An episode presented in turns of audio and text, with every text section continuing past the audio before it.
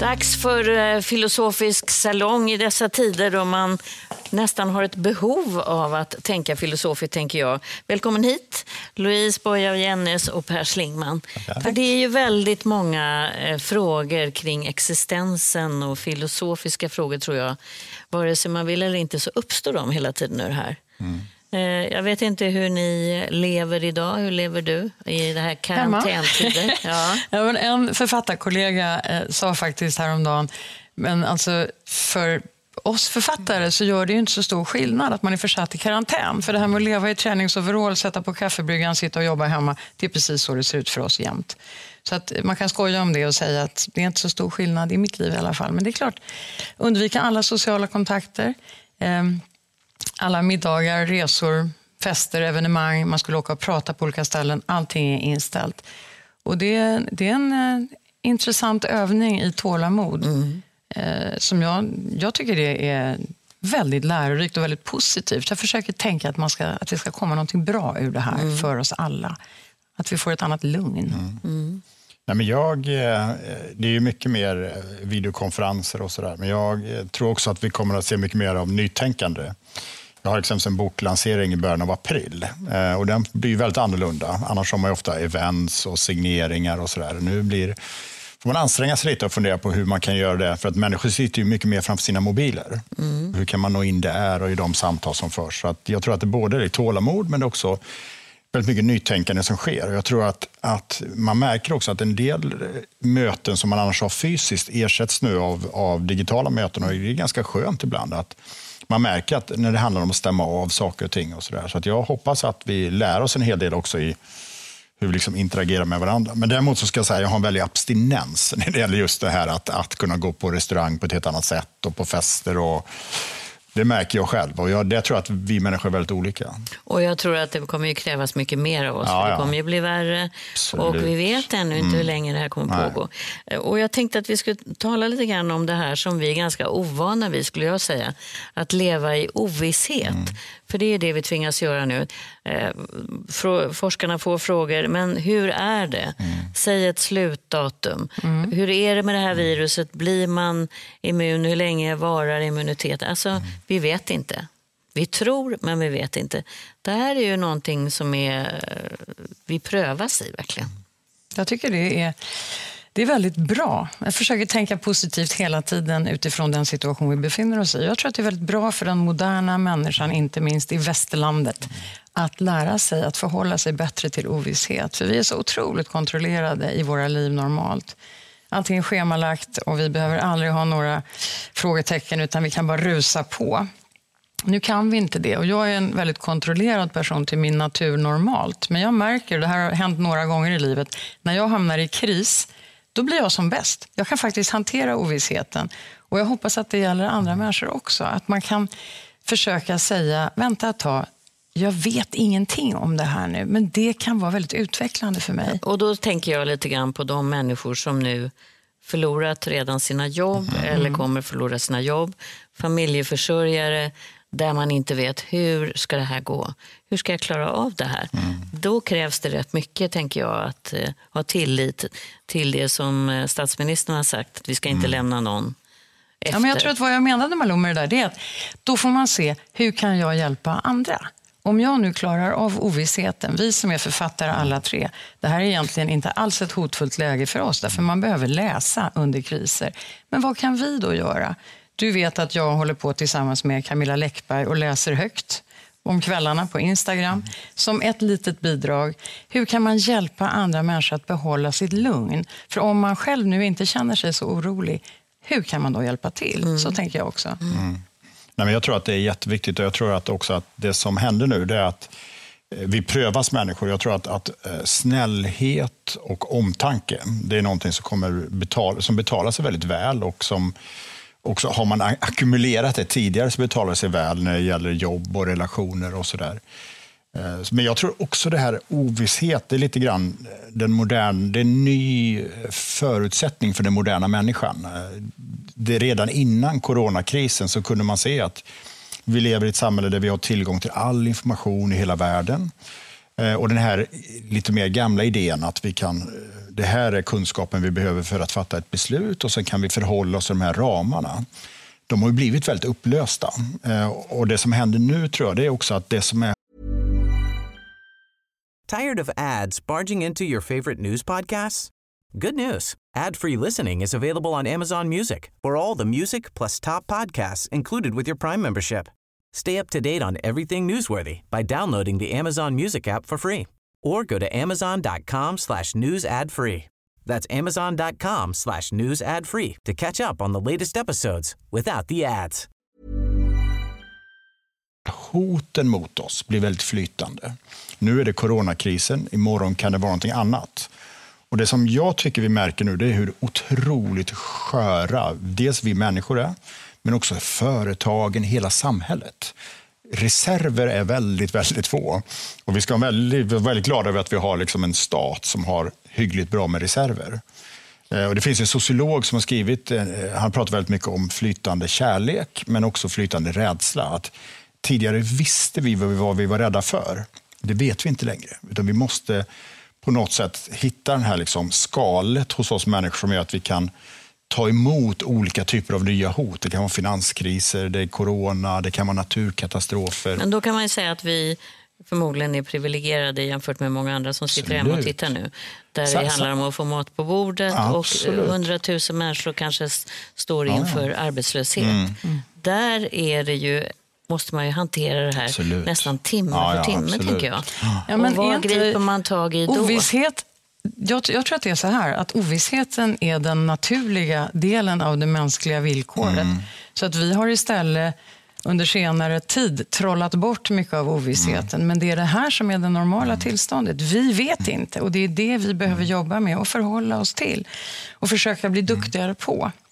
Att inte tro på eh, någonting överstatligt eller någonting magiskt, alltså en föräldraroll, utan vi måste vara mycket duktigare, eller bli duktigare på att bygga upp vårt eget, vårt eget självförtroende, vår känsla av att jag måste hitta sätt att förhålla mig. Jag förstår precis vad du menar, alla som står inför en arbetslöshet, vidrigt. Men mänskligheten är mästerlig på att hitta nya vägar och här måste man försöka hjälpa varandra att tänka, det här löser jag jag hittar på någonting nytt. Om inte det här går, vad har jag för alternativ? Vad kan jag jobba med istället? Hur kan jag på nya sätt kan jag starta en verksamhet? Kan jag söka ett nytt jobb? Kan jag, vad kan jag göra? I, i... Hur kan jag ta mig fram? Det, jag tycker det är jätteintressant, för vad, vad vi egentligen kanske kommer få se efteråt är att kanske tillbaka i den här tiden som vi var innan eh, jordbrukssamhället. Eh, när man vaknade på morgonen och visste inte riktigt hur man skulle klara sin försörjning under dagen. Det fanns en en, en osäkerhet som var en typ av säkerhet. Man visste med säkerhet att man hade den här osäkerheten. Och Sen hade vi jordbrukssamhället, industrisamhället, när vi organiserade oss och kunde förutse. Nu kanske vi är tillbaka i en tid som är kanske människans naturliga restriktion. Eh, och Jag tror att det här sker ju hela tiden. Jag var bara för någon månad sedan i Togo i Västafrika eh, och mötte människor som ju hade den här osäkerheten. De hade inte en aning om hur de skulle klara sin, sin livshanken under dagen. Och det, och det här är före absolut fattigdom, corona, före, innan mm. corona. precis. Men det som var så intressant tyckte jag att det fanns ett perspektiv och det fanns en optimism och en glädje i mänskliga relationer. Därför att det är någonstans att man kan få det materiellt väldigt knappt och det är det som händer nu.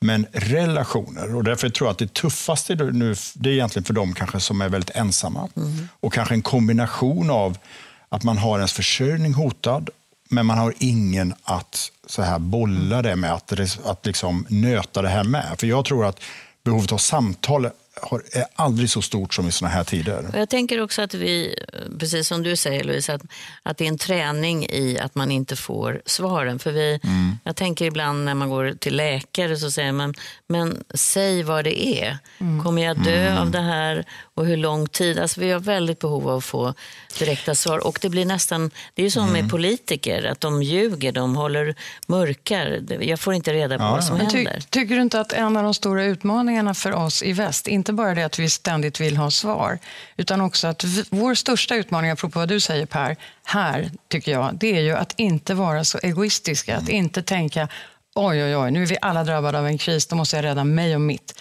Utan just det här som du var inne på, gruppen. kollektivet att kunna känna, vänta ett tag, ja, det handlar inte bara om mig, nu handlar det om fler än jag. Det finns svar i det, så att säga. Jag kan räcka ut en hand, jag kan försöka hjälpa andra. Att vi, om vi slutar tänka på att det finns en storebror eller stora syster som ska ta hand om oss, men därmed inte bara tänker på oss själva utan börjar tänka vi kan göra det här tillsammans, vi kan klara av det här, men vi måste ja. samverka. Det är så viktigt. Där har vi väldigt mycket att lära från mm, andra kulturer, absolut. tycker jag. Ja. Där man har ett annat förhållningssätt mellan generationerna, mm. mellan grupper. Man förstår att en by mm. överlever inte om inte Nej. alla ställer upp för varandra. Och så kanske det här kortare perspektivet, att idag var det en bra mm. dag. Men jag skulle säga att jag, jag, det kan vara svårt ibland att se det man brukar säga, se träden för skogen. Men det är klart att, att eh, och det, ju längre vi lever i det här, desto större kommer behovet vara att ändå skapa en struktur om den osäkra framtiden. För jag, jag, jobbar en del också med eh, att jobba med företagsledare och entreprenörer och sådär. Eh, bland annat pratade jag med en person som vars hela livsverk nu rämnar. Mm.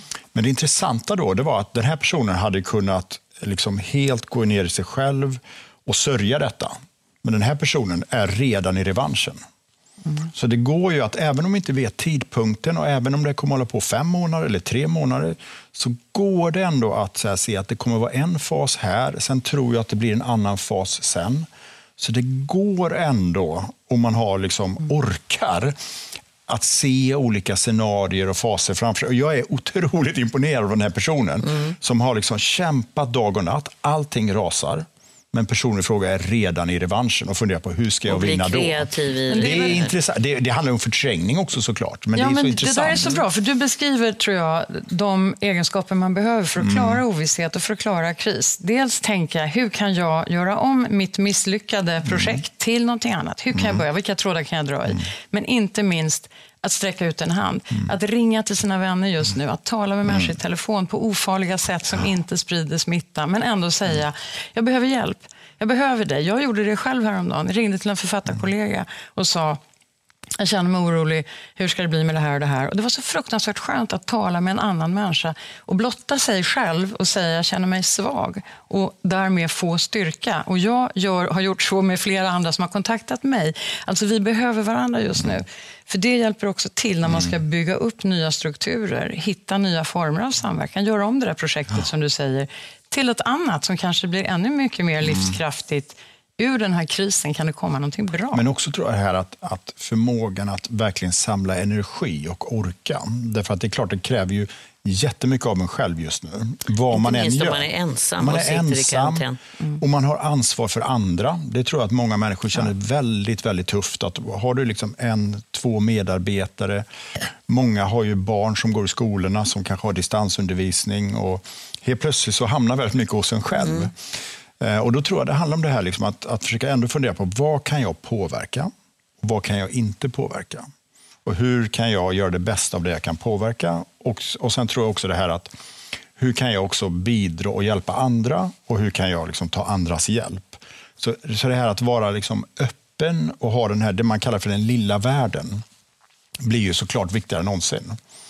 Samtidigt ser man otroligt många positiva mm. initiativ ja, ja. på en helt ny eh, våg ja. av solidaritet som man kanske mm. inte behövde ens visa eller tänka på. Ja, och jag, jag, tycker det är helt fantastiskt. Jag, det, är, det är ganska många som har hört av sig till mig olika alltså initiativ som vill ha ordna taxikörningar och hämta sjukvårdspersonal, ordna gratis hyrbilar. Alltså allt det, fixa mat. Alltså, och jag tycker att det här att i den här ovissheten så försöker man hitta det man kan påverka. Mm. Exempelvis det här att så många människor hamstrar toalettpapper. Det tror jag lite är det här. Det är någonting man kan påverka. Ja, men man ska vara lite krass här. Ja, och, och, det här att, att köra mat till sjukvårdspersonal, det är någonting man kan påverka. Man försöker hitta det här. Mm. Det, det finns en enorm längtan ja. tror jag hos många människor, inte enbart i kris, utan till vardags, mm. efter att kunna hjälpa till och bidra i samhället. Mm. Men man vet inte hur man ska gå tillväga. Så när krisen kommer, mm. som den nu har gjort, mm. då får människor plötsligt möjlighet också att Tired of ads barging into your favorite news podcasts? Good news. Ad-free listening is available on Amazon Music for all the music plus top podcasts included with your Prime membership. Stay up to date on everything newsworthy by downloading the Amazon Music app for free or go to amazon.com slash news ad free. That's amazon.com slash news ad free to catch up on the latest episodes without the ads. Some places take you away. Some bring you together. Marathon does both. Marathon is Florida's family key with something for everyone. You'll find museums and wildlife refuges, wide open beaches, miles of warm, clear water, and the historic Seven Mile Bridge. For more about Marathon and the latest safety protocols, visit flakeys.com/marathon. att ta fram den där sidan som egentligen inte alls är krisrelaterad, om ni förstår vad jag menar. Utan jag tror att vi, vi lever som sagt tidigare i ett väldigt egoistiskt, självcentrerat samhälle. Men människor har uppdämda behov av att hjälpa varandra. Och igen, det kanske är något som kan komma ur den här krisen. Då. Mm. Låt inte det vara ett krisfenomen, utan låt oss fundera över det även efter krisen. Hur kan vi göra mer för varandra? Hörrni, vi ska gå vidare och eh, en diskussion som har varit eh, väldigt livaktig och väldigt komplicerad. Det är nämligen hur man behåller en moralisk kompass i en kris och katastrof. Vi ska prata lite mer om det.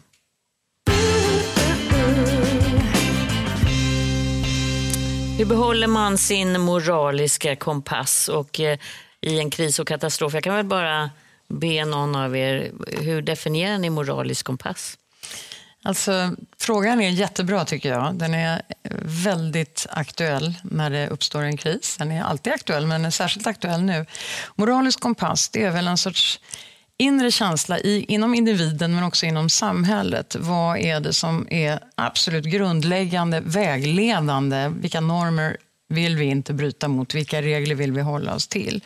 Eh, och jag funderade på det här eftersom jag visste att vi skulle diskutera mm. den frågan. Så jag tänker så här att eh, på individnivå så är det både viktigt, tror jag, att man är lite extra förlåtande mot människor i en krissituation. Att man försöker att förstå att det inte är så lätt att följa den där perfekta moraliska kompassen. Nu tänker jag på någon som knuffar sig före i en kö eller blir rädd. Att man ska försöka vara lite empatisk. Mm. Men jag tror att man ska vara extra sträng mot sig själv. Och kanske också försöka upprätthålla en moralisk kompass och vara något av ett exempel. Nu tänker jag gentemot ungdomar och medmänniskor och alla. Att man kan vara lite förlåtande mot andra, lite extra tuff mot sig själv om, om ni förstår vad jag menar. Vad gäller samhället i stort så är väl behovet av moralisk vägledning enormt stort just nu. Och det handlar om att avstå från eh, ekonomiska bonusar som vi pratade om och annat.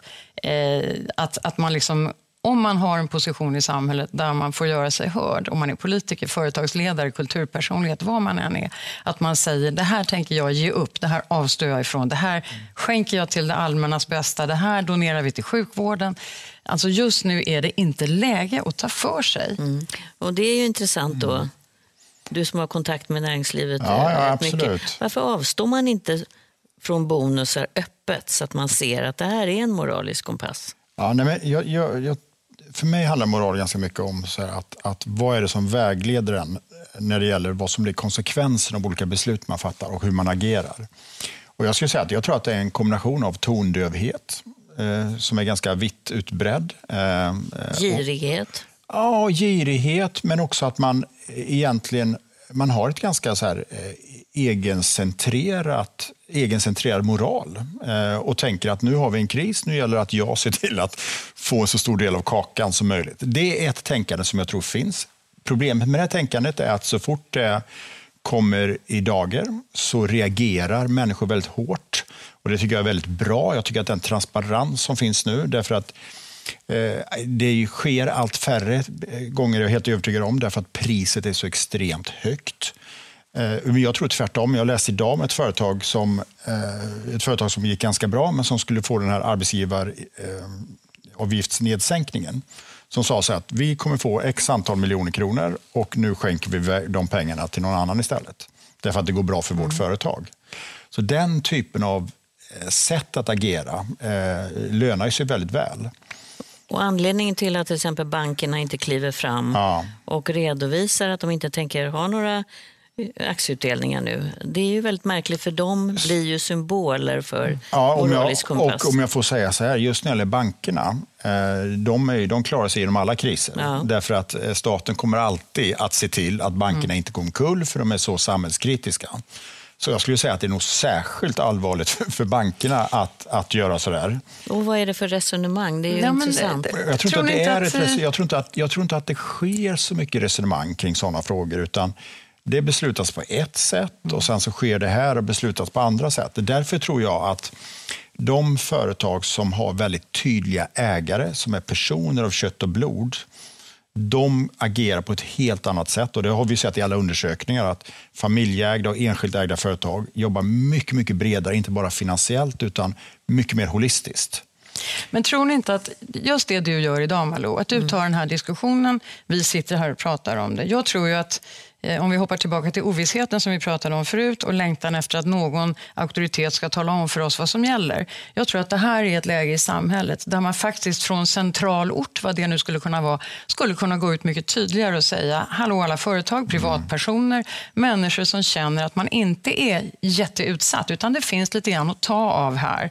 Här är vad ni skulle kunna göra. Så här skulle vi vilja att ni banker gör. Så här föreslår vi att företag som känner att man har ett överskott, så här kan ni göra just nu för att hjälpa till. Privatpersoner, om ni kan tänka er att avstå en bit av er lön, en del av er tid, om ni har möjlighet att hjälpa till, ställa upp, de här alternativen finns. Därför jag tror att det finns också, det är inte bara att, att människor är onda, eller företag är onda, eller banker eller strukturer, utan man är lite hjälplös just nu. Vad ska vi göra? Hur kan vi hjälpa till? Och där kan man ju säga, för eh, finansministern har ju gått ut och uppmanat bankerna till exempel. Så jag tycker fortfarande... Ja, men inte bara bankerna något, nu. Nej, men jag, det, det, har hon ju gjort väldigt mm, tydligt. Mm. Och det som jag förvånas av är att idag när, när det blir när krisen är över så kommer man ju minnas, Absolut. tror jag, vilka som gjorde precis som du sa och vilka som inte mm. gjorde det. Och det ser man ju på unga människor, att det har ju betydelse sen Absolut. för vad man vill gå in och ja. satsa Men nu talar du om ja. två olika incitament och det ena är oj, jag vill inte i backspegeln bli sedd som att jag agerade dåligt och det andra är vänta ett tag, jag vill faktiskt vara med och göra gott. Och jag tror att båda de ska man ta i beaktan. Mm. Därför det är viktigt för institutioner och banker till exempel att förstå att domen kan bli hård i efterhand. Mm. Men det finns också en vilja hos många människor och hos företag och institutioner att faktiskt hjälpa till. Men man kanske inte vet, i alla fall inte på privatpersonsnivå, hur kan jag hjälpa? Mm. Vad kan jag göra? Ja, jag tycker att det här är jätteintressant. Jag är engagerad i en hjälporganisation och vi märker ju så otroligt tydligt att det finns så många människor, även eh, innan den här krisen, som vill hjälpa till på sitt eget sätt, med sin egen tid, sitt eget engagemang. Och Vad du säger är jätteintressant, det här att möjliggöra för människor att faktiskt också bidra till det allmänna som inte bara handlar om det som mm. vi har mm. beslutat demokratiskt mm. i sådana här lägen.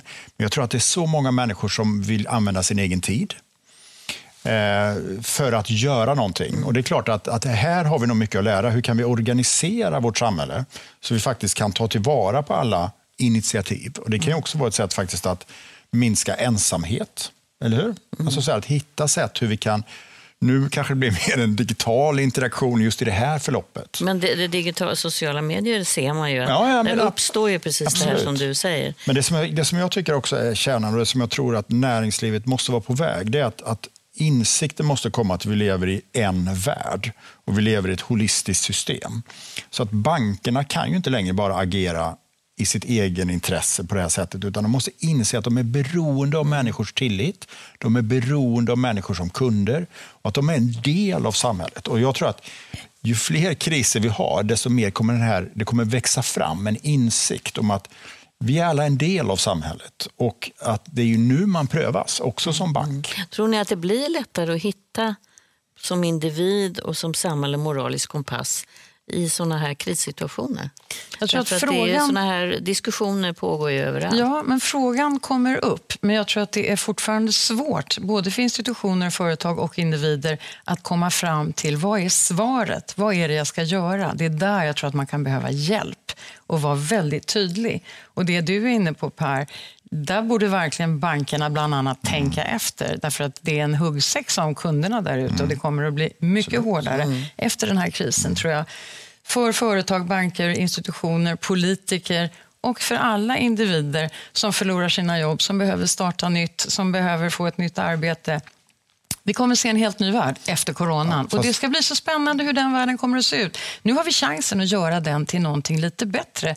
Bland annat utifrån en diskussion om moralisk kompass. Det är fast jag tror, jag, tror att, jag tror inte att det finns eh, man längtar efter den här auktoriteten som har liksom ett svar. Mm. Men jag tror att det finns en inbyggd, extremt svår moralisk fråga och dilemma i detta. Och Det handlar ju om det som har diskuterats lite grann. Alltså avvägningen mellan att värna äldres liv mm. Och att värna de ofödda människorna och de, de uppväxande generationernas liv. Tänk alla som går ut gymnasiet nu i mm. vår. Så det finns ju en intressekonflikter här. Det finns avvägningar som måste göras som är starkt moraliska och etiska. Mm. Och det finns ju inte ett svar, utan det märker vi ju. Helt plötsligt finns det olika syn på detta. Mm. Men jag tänker att det viktigaste då är att inte låta rädslor ja, styra absolut. i sådana här lägen, mm. utan att verkligen mm. få låta det ta tid hur man diskuterar de här mm. svåra moraliska dilemman som man ställs inför nu. Ja, men ett, ett sånt exempel tycker jag som du tar upp, det är ju vi vill inte gå på restaurang och blanda oss med massa människor därför att vi kan utsätta andra, inte minst äldre. De bör hålla sig hemma. Mm. Men samtidigt så vill vi inte att den lokala Absolut. restaurangen som vi älskar ska gå under. Hur mm. kan vi då stötta? Ett enkelt direktiv. Vill ni hjälpa oss? Swisha, så här mycket kostar en varmrätt. En normal middag, det ni brukar. Swisha ja, till det här äh, numret så stöttar ni oss. Ni också... behöver inte komma hit. När ni kommer tillbaka bjuder vi på en drink nästa gång. Eller, vi... ja, eller gå på restaurang. För så länge vi ja. inte har bestämt, antingen så har vi öppet restaurang eller så stänger vi restauranger. Men, det, är ju ett väldigt dubbeltydigt budskap mm. från eh, jo, men politiken. Här är, vi, vi måste jag kunna hålla två här, tankar i huvudet samtidigt. Skydda de äldre, hjälpa restaurangen. Absolut. Hur ska vi få ihop det? Ja. det kanske finns en tredje väg. Det kanske är swishen som är en bra jo, lösning. Absolut, men det är också så att om, man, om staten håller, om vi säger att man får upp restauranger och skickar budskapet att gå inte på restaurang. Mm. Det är ett mm. väldigt märkligt budskap. Utan jag tycker så här, ta ansvar. Men försök också att våga gå på restaurang, våga swisha, våga hämta takeaway. Det är en ty tydlig avvägning. Ja, men, det men, man, men, men, om man vill ha tydliga svar nej, det, så är det här ett väldigt dåligt exempel. Nej, men det osvenska är ju att vänta ett tag, jag kan ju inte swisha en restaurang för en varmrätt som jag inte äter. Joho, det kan ja, jag. Absolut. Därför jag vill stötta den du restaurangen. kan köpa presentkort. Ja, men det här med vänligheten som du ja. sa i början av vår det som... Den vänligheten absolut. kommer komma igen mm, sen. Absolut. Inte i form av en varmrätt, men i form nej, av ett enormt leende. Absolut. Tack för att du stöttade oss när mm. vi behövde dig. Mm. Samtidigt så är det ju intressant nu, Sveriges väg. Mm. Vi hade ju ett samtal här om Lilla Hästen, undrar om den kommer vinna nu. Sverige mm. i den här strategin Absolut. där man lämnar väldigt mycket mm. öppet åt individen mm. faktiskt. Mm. Både när det gäller de här moraliska dilemmana och stötta eller inte mm. stötta. Tolka de här budskapen. Mm. Det gör man ju inte. Du... Tired of ads barging into your favorite news podcasts?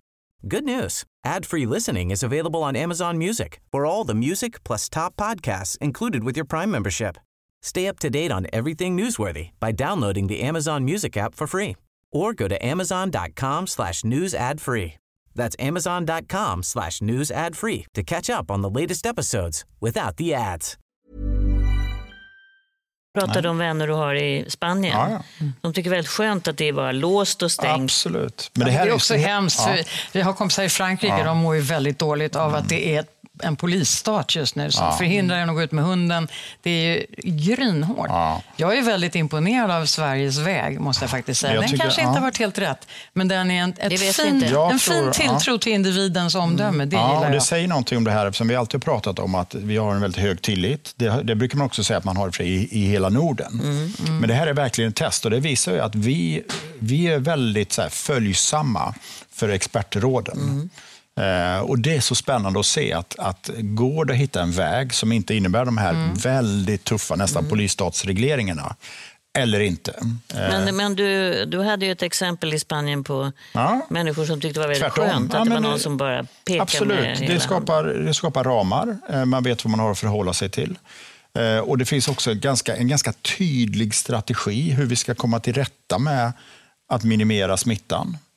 Eh, så jag tror att det verkligen är både och, att det responderar lite grann kring oss människor.